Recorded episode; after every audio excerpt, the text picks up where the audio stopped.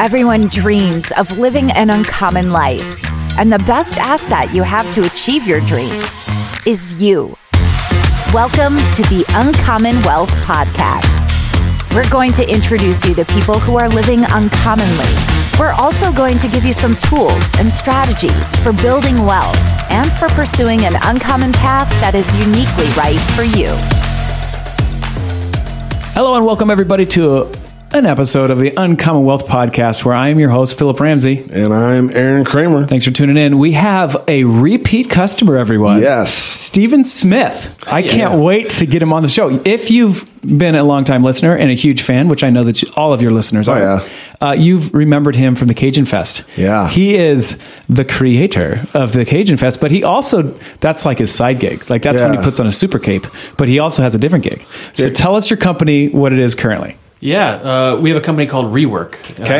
Rework is a software company, a technology, a people analytics platform. Nice. And what we do is measure how an organization actually works. Like, who do you rely on? What are your priorities? Like, I mean, it's all about measuring the knowledge worker, which has always been tough for us. And yesteryear was very easy with industrial workers to count how many seconds it took you to get from one side of the floor to the other, how many left turns you need to make a right.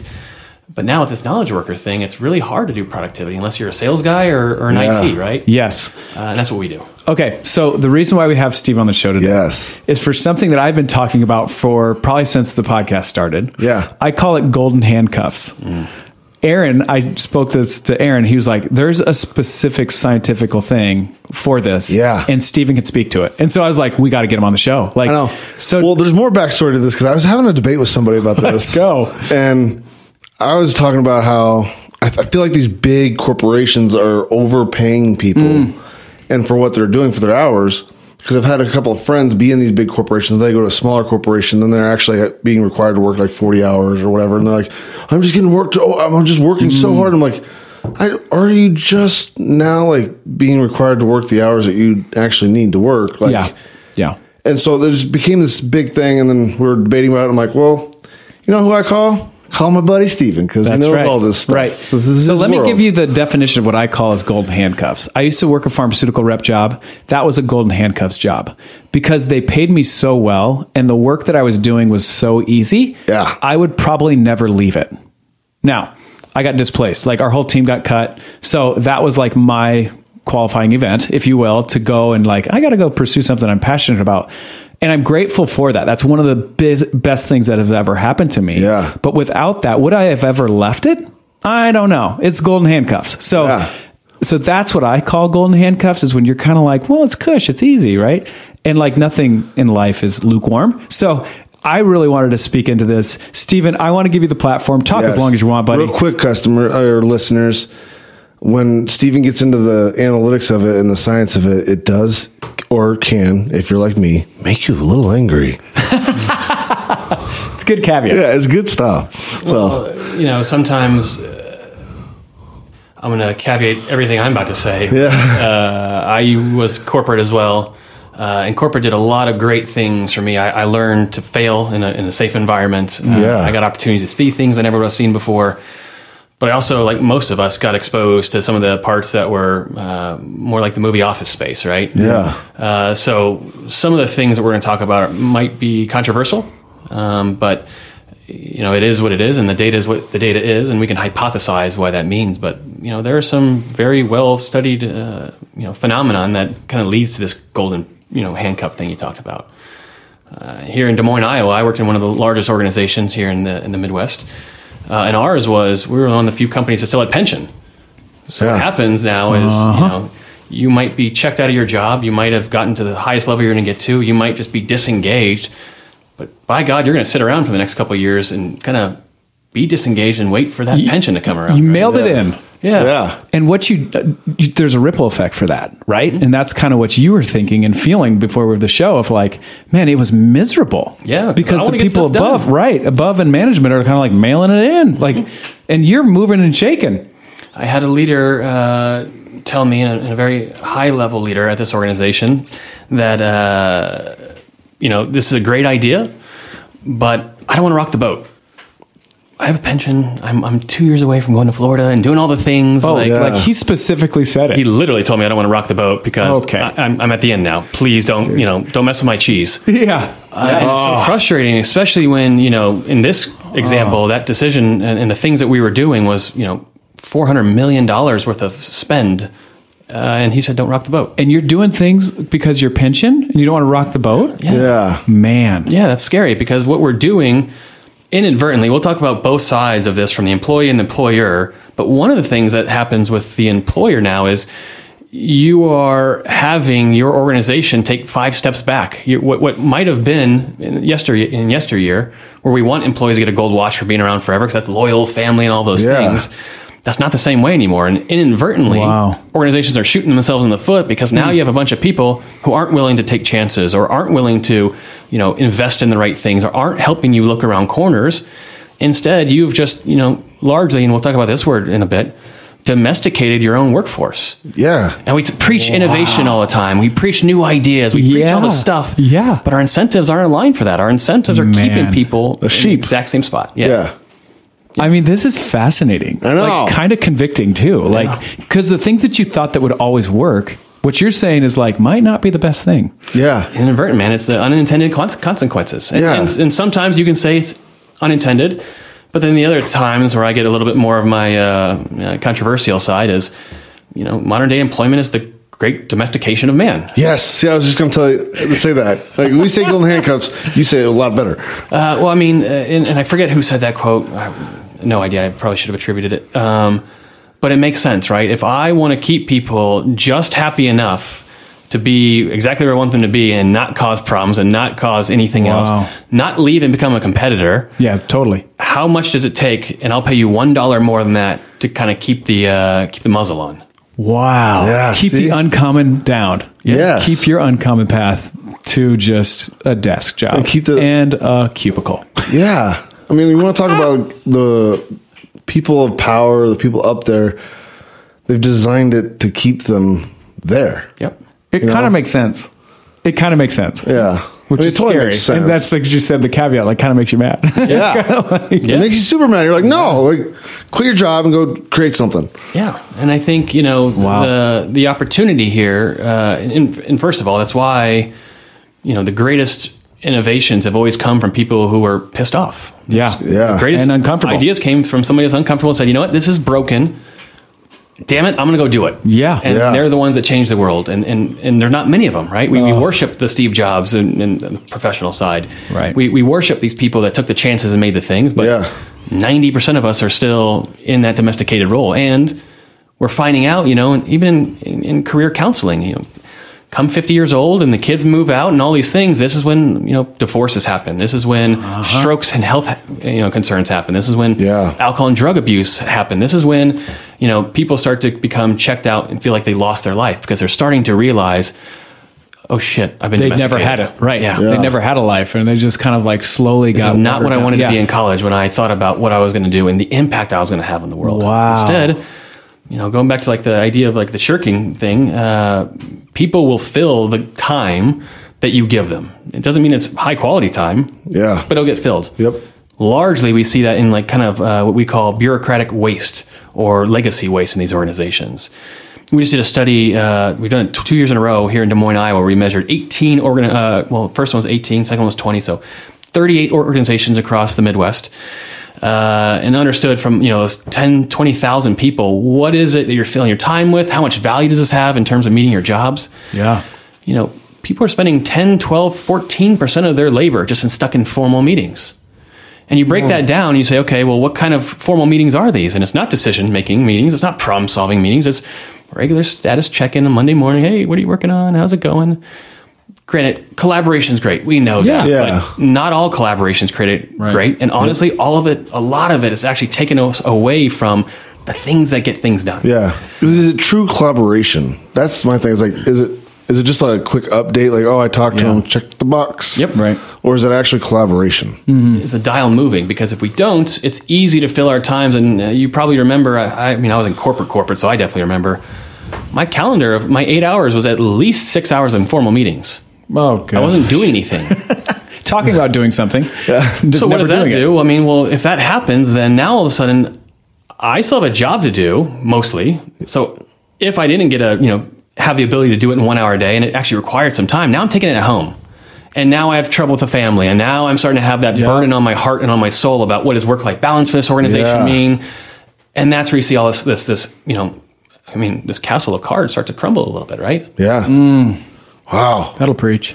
Okay. It's like, okay. Well, so I wanted to ask you this, and I want you to think through this, but like, how do you combat this? Or how do you start evaluating the situation you're in of like, oh man, like, and what do you do about it? So there's like 9 questions there. Yeah. So let's start with the first one is like, how do you evaluate this? If the listener is in their cube right now and like, what are signs that they can see of like, oh, this is actually happening? Or, well, you know, my background's in psychology, so I'm going to give an answer that's probably not the most practical right now, but it is something you start to feel, right?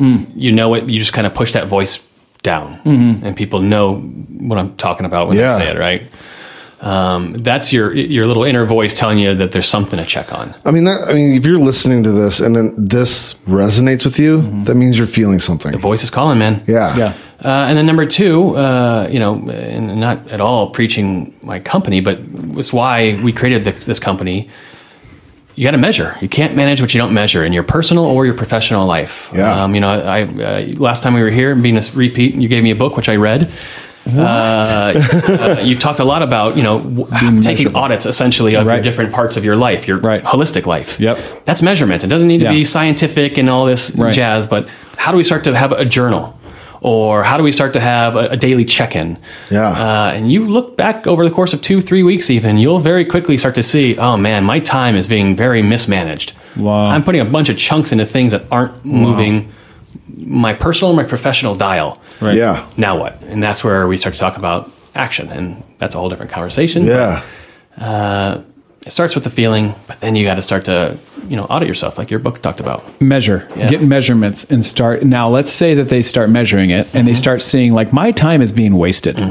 A lot of it, like thinking of 6 hours out of 8 hours of your work week being in meetings, like, oh, heavens to Betsy, I would be sleeping on the other side. Yeah. So what do you do then?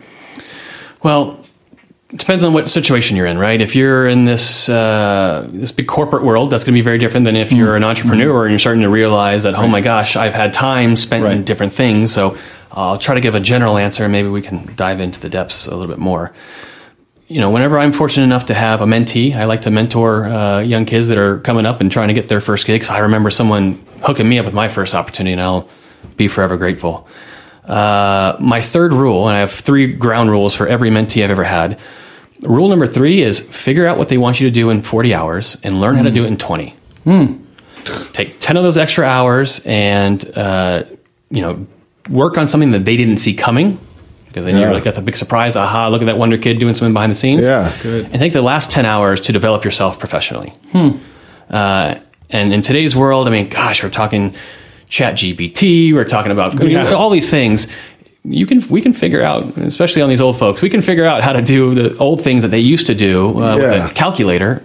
We can start to figure out how to do that much, much faster. So you could get that through automation. You can get that through delegation. And honestly, you can get that through elimination. So as an example, when I was at this company, my team was responsible for building this big report every quarter to go up to the big dogs about turnover and around the department and people analytics stuff. It took us a long time to do that every quarter. I mean, half of somebody's job was just helping me compile the data.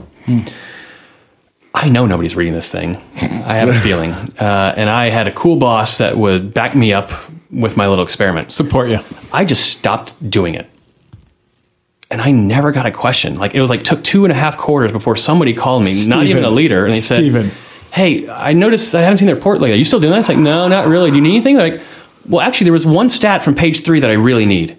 Sweet. Perfect. One stat from page 3. I can automate that tomorrow. Yep. You will have that on a daily basis if you want. Right. But my God, we are not building this report anymore. We just saved an FTE on our small team. Wow. Yeah. So, how disheartening, but also awesome.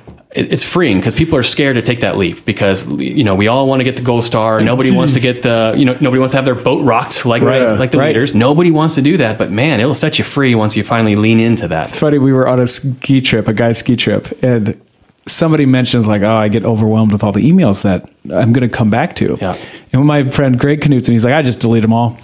When I get back and I was like, wait, come again? He's like, yeah, I delete them all. It's like, if it's important, it'll come back to me. Yeah. And I'm like, you gotta be kidding me. Like, isn't that awesome? Like that. There's something about that. Love that's that. Like, man, I'm going to rock the boat here. And if they come back, like, oh, I'm sorry, I was on vacation. Like, yeah, I'll get that for you. You know, now I don't know if that's my personality. I don't know if I'm, we can't really do that in our industry, but right. Yeah. Well, I mean, the same thing. So we found that in this local study with all these thousands of employees that like about 10-ish% of time is stuck in these formal meetings, super low value. Yeah. The other one that was huge, 10% of your time is corresponding, and it's super low value. And we say, what is that? And I've gone around the world, you know, after doing these analyses, sometimes I will have to explain what this means to the leaders who are reading the reports. I say, sir or ma'am, 9 times out of 10, this is because you're CCing everybody on everything, right?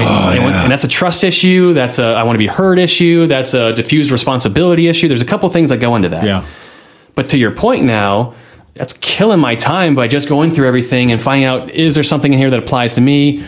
Am I an idiot if I don't read this because someone's going to bring it up in a meeting? Yeah. And we are just bludgeoning the crap out of each other with paper pushing things that aren't adding value.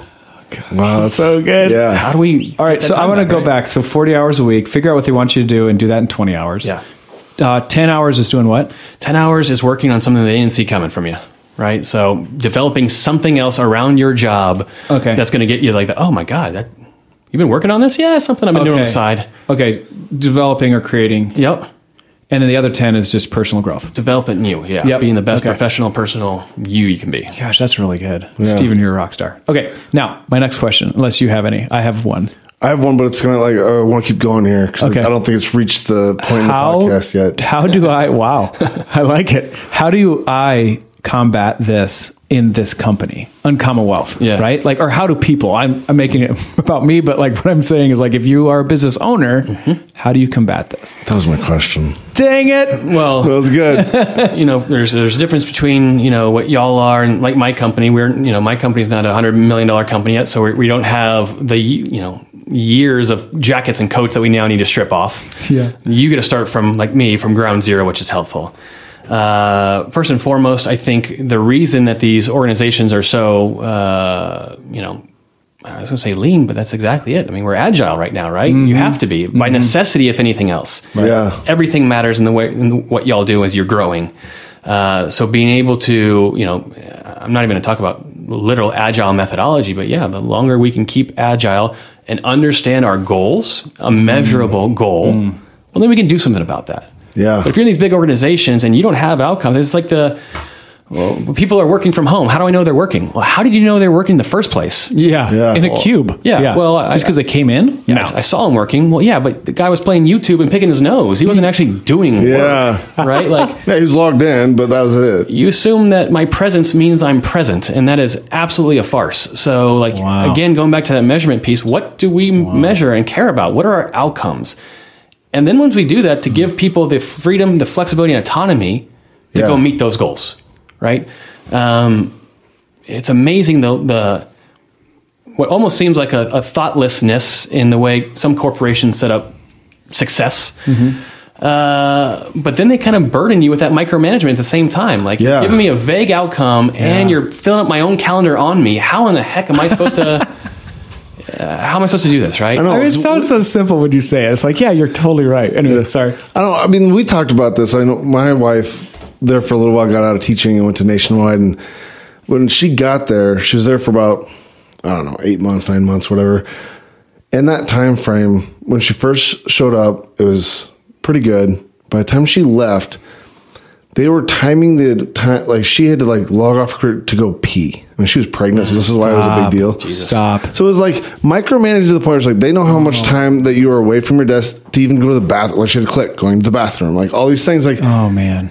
And how, I mean, I know we've talked about this and I know the outcome of what it is, but it's like, if you just trust people to do it, the most likely will do it. Yeah. But you start micromanaging them, and then it's like, measure the outcomes, not the process. It's like distributive and procedural justice, right? There you go. Yeah. You say it a lot smarter than I do. Oh, yeah. Just, you know, and I wouldn't be a good analytics guy if I didn't talk around that because you know, we've heard, I'm sure your listeners especially, we've heard of psychological safety, right? Psychological safety, you know, the Project Aristotle and the Google said like the most important part of building a good team was not expertise, it was not diversity, it was not knowledge, it was not being in the same place. It was teams that have high levels of psychological safety outperform those that don't. And we've seen that all over. But the way we measure needs to be psychologically safe itself. Yeah. Let me give you an example. I have two, actually, from my past experience as an HR and corporate real estate guy. In the HR world, you answer surveys. Hey, on a scale of 1 to 5, how good is your boss? Man, I don't know. Is my boss going to see the answer? Yes? Okay, best boss I ever had, five. Well, now, because I have psychological safety issues, and I don't know how it's going to be used against me, my boss is going to see the answers. Right. If I do have a problem with that boss, it'll never be uncovered in this assessment now. Yeah. And now we have an underlying issue that can never be caused. I mean, it's like doing an MRI with a broken machine. So true. And now we're getting buried, okay? Now on the real estate side, here's something even crazier. We were doing a campus renovation, and VPs and above get an office. Everybody else is out in the open environment. You know, that whole typical you know, Neanderthal approach to space. Sorry. Come on. Say it, babe. It's Friday. So what we did was we set seat sensors on all of the VPs and above's desks to understand office utilization. Yeah. To be a VP in this company, you're making at least $200 a year. So I say that to say what happens when all these, you know, borderline multimillionaires are leaving their office to go to the bathroom, to go to lunch, to go play golf. Who knows where they're going? To a meeting. These millionaires are taking big stacks of books and they're placing them in their chairs when they leave the office every day. No. Why? Because I don't know why you're tracking me. Big Brother's watching. You're going to try to take my office? Is this what this is about? Okay, I'm going to trick your sensors so that I can have an adverse impact to what I want. Yeah. And here we are thinking, like, office utilization is great. Give them the things. Like, y'all, we're you know, in psychology, it's called experimental reactivity. Like, when you know you're being watched and you don't feel safe about the measurements, how are you going to get anything out of me? Right. So not for us, it's all about psychologically safe measurements. And to do that, it's not about the stopwatch. That's how you measure industrial workers, and that's fine. There's nothing wrong with that. That's the nature of their job. Yeah. But if you look into the science of measuring and understanding the knowledge worker, you have to ask them. It's about priorities. Wow. It's about understanding, you know, perceptions of value. Yeah. Because in our world, like it or not, perception's reality, right? Yep. And if we ignore that and put our head in the sand and say, well, they don't get it, well, that is the reality that you're facing right now. Yeah. And a lot of us aren't, you know, Steve Jobs had to sell iPhones, and he knew he had to make a product or it would sell or it wouldn't. But in corporate, we don't have sales internally like that. We have all this kind of legacy waste and this bureaucracy, and there's no hard metrics for that. And because of that, you get lost in the margin a little bit, right? So how... Wow. All right, so not everybody... I know this is my big thing here is like to motivate people to not have those handcuffs and like get out and go do your things. But not everyone's equipped to do that. Yeah. And we don't want everyone to do that because then no one would have any employees. But for like your good business owners that do have people... and they want to combat this. How do they combat this? How do they find out what's going on in there? Like, how could you go in and help them to like recognize, hey, like you got this going on, you know? Two things. At my former, like I mentioned, keep mentioning big company, we called it big company-nitis. Like damn near, once you get to a certain point, you're going to get caught up in this. Like your organization is going to get caught up in this. And there's things you can do, but it has to be radical change, which you usually don't see in these big companies. No. Yeah. They're conservative. They don't want to rock the boat. It's a big ship. They have all the things. It's hard to turn it. Yeah. For the companies, though, regardless of size, that are trying to get better, is because, A, necessity. We need to grow. And, like, there's no lackadaisicalness. Is that a word? Lackadaisical? It is today. It is today, man. It's Friday. Gosh almighty. There's no level of complacency like you see in some of these organizations. It's we've got to go, and we're very closely tied to the mission and to the customers. In the big companies, you don't see the customers. You don't see the impacts. Right. But to answer your question more directly, of course, I'm biased. This is my perspective. You can't manage what you don't measure. Yeah. So how do we understand and how do we crowdsource this information, right? I mean, I want to understand from the janitor to the CEO to the board members, like, what are the directions? Where are we at now? Where are we going? How big is the gap? I want to know what matters most to you here. I'm not going to ask you an exhaustive list of questions and run some statistics on it. No. Like a person, and we call our thing a digital interview because it's actually conversational. Hey, of these things, all these matter, but which ones matter most? And then once you tell me how they matter most, tell me more about that. You said leadership. Is it the top of the house? Is it your manager? Is it Is it equitable and fair? Is it? Tell me what that means. Yeah. I want to understand how you prioritize, your day. You have a goal to do and a job to meet. You have a job to do and a goal to meet. How about that? Yeah. Right. And you only have so many hours in the week. Where are you spending your time, and how well does that time and that activity support you meeting your goals, and how much does it not? Yeah. Because once you start to have some of these conversations, you can very quickly start to see, oh my gosh, like the golden handcuffs or parachutes, I am creating inadvertently, potentially, I'm creating incentives that are actually getting me the wrong thing. And I never even knew it. Oh my gosh. I mean, honestly, a lot of this stuff is honest, just didn't know. I thought I was making a good benefit. I said, hey, sales are great, and I want to, incentivize growth. Well, shoot, if we didn't measure that with collaboration, I'm going to have a bunch of, lone wolves out there killing each other on my team, and that's not conducive to what we're trying to build, right? I know, because that's why I really truly think that most people don't want this, like business owners. Right, no. Honestly, you just don't know what you don't know. Yeah. Yeah. Mm. Yeah, that's true. I would say that. I mean, at least I'm hoping for that. No, I think that's probably true. Well, I mean, when we as individuals get sick or we see mortality, what do? We go to a doctor, we get an MRI, the doctor looks at that test and then comes and asks you questions. Okay, I see that your cholesterol's high. Tell me about your this and that. Yeah. It's the same thing for these organizations. We need to have an organizational health MRI, right? Yes. We understand what's going on and where do I now need to get a surgeon, like a consultant, to come in and start poking around and cutting based on what we're seeing. So that makes sense in my head. Yeah. Cause we go get blood work done. Like me and you, because all of us here, we're like health freaks a little bit. How do you know where to start? And if you're not starting at the core of it, blood work, you're looking at all your blood work. Oh, cool. You get a full panel done. It's good. I know we do it in finances. We break everything down. I like what you do because not only do you ask questions, but you challenge the status quo and you give them kind of a green light or a free pass to do so. Mm-hmm. Right?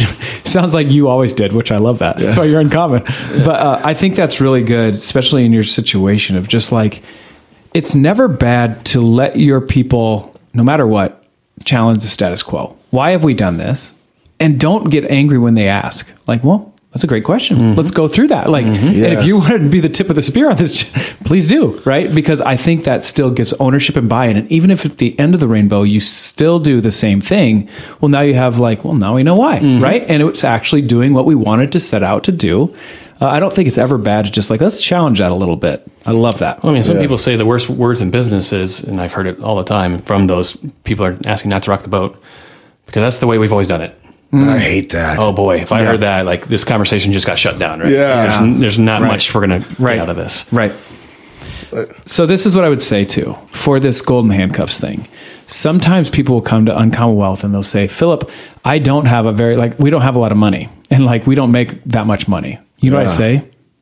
This could be the best thing for you because it's now not going to take that much time and to get you to replace the income that you are already accustomed to. Yes. When people are I'm making, well over six figures and I'm okay, this is going to be a challenge because you have locked those golden handcuffs on you so hard that and you have this big audacious idea that you can make this residual income in such an easy way. I'm this is going to be a challenge. So sometimes the best thing that you have going for you is to have a company that maybe doesn't pay you as good, because this uncommon life or this uncommon path that you want to start might be easier to obtain because the income that you need to replace is not as high. Right?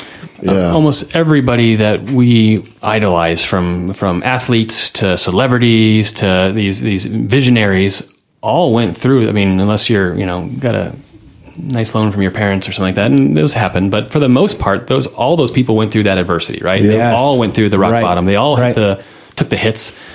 I certainly took the hits, leaving the golden handcuffs, and my first Christmas going, oh my God, I've never even thought about not being able to buy Christmas presents before. Unbelievable. I cried that month like crazy. But it's only from that. I mean, you talked about your ski trip. We talked about fitness just now. Yeah. Almost every time you go through a new regimen, they say, okay, let's unlearn all that stuff. Let's get you down to the bare basics and let's start building back up again, right? And let's build it on the right way. Wow. Yeah. And that's what we need to do in terms of our own, in our work lives. I mean, your work life is half of your waking life, and that's going to obviously bleed over to the other half. Yes. Man, there's no coming back. If you're domesticated and feeling trapped, and you can take all the, you can go to the Bahamas once a year like you want to, but that's not going to change your outcome. Oh, yeah. So the only way to do that, I think, regardless if you're stuck in a big organization, small organization, or independent contractor, whatever you might be, it's, for me, taking that 40-hour rule and finding your stuff, right? Mm-hmm. And that's how we start to get down to the bare basics. Yeah. The bare necessities. It's good. Yeah, it's great. It's good. Stephen, you are a rock star. Yeah. Oh, no. I love it. Fun. I'm a talker.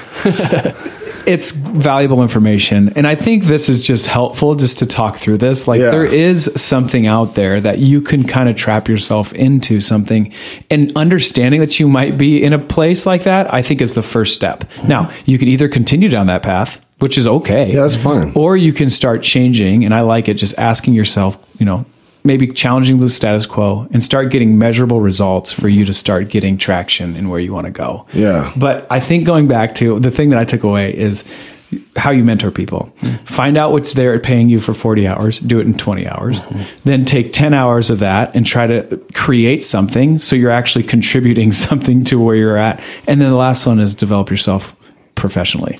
Have you ever heard of the 20% rule, like the 3M used to do it? Pareto principle? Well, no. So back in the day, like 3M used to say, "Hey, on Fridays, I'm not making you do the work that you're assigned to do. Essentially, I want you to do something that's loosely company related. Please don't just go learn how to play guitar on us. Yeah, but take this time and go jump in a different department. Go jump on a prom. Go do whatever you want.